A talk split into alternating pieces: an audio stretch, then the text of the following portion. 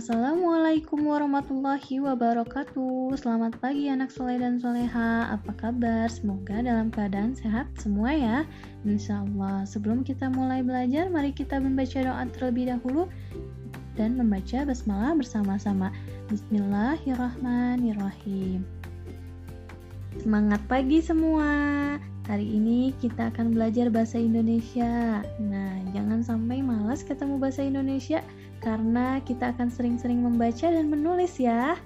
Jangan sampai kita tidak membaca apalagi males untuk ada yang suka membaca atau mendengar cerita? Pasti ada yang suka membaca ada yang juga yang suka mendengar cerita ataupun keduanya hari ini kita akan masuk ke tema 4 yaitu pelaksanaan hak dan kewajibanku apa sih itu hak dan apa sih itu kewajiban Hak itu adalah segala sesuatu yang harus kita dapatkan. Misalnya, kalau dalam belajar, kita perlu mendapatkan hak untuk istirahat. Kenapa? Karena kita perlu untuk beristirahat.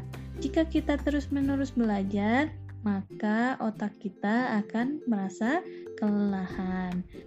Kemudian, apa sih itu kewajiban? Kewajiban adalah sesuatu yang harus dilaksanakan atau dilakukan. Misalnya, kalau kita mempunyai PR, kita harus mengerjakan PR-nya. Jangan sampai bermalas-malasan atau susah untuk mengerjakan tugas. Kita akan membahas isi sebuah cerita. Apa saja yang ada di dalam cerita? Pertama, kita akan mengenal tokoh. Apa sih itu tokoh?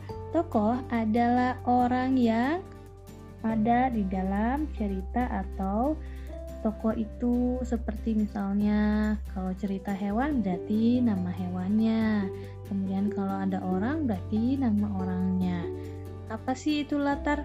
Latar itu adalah tempat di mana cerita itu berada kemudian ada sifat tokoh kalau sifat tokoh adalah sifat-sifat seperti misalnya rapi, baik hati, tidak sombong, kemudian ramah, rendah hati, dan yang lainnya.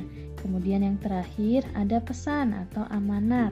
Minggu lalu Ustazah beri kalian tugas untuk membaca tentang Rasul atau Nabi atau sahabat Nabi. Kemudian ditugaskan kalian harus menulis hikmahnya. Apa hikmahnya? Hikmah adalah pesan atau amanat dari isi cerita tersebut. Ustazah akan membacakan sebuah cerita. Dengarkan baik-baik ya.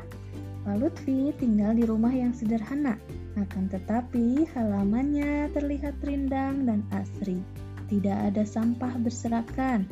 Tanaman-tanaman di halaman rumah Pak Lutfi tampak rapi. Kebersihan dan keindahan tersebut dapat tercipta karena kerjasama antara anggota keluarga.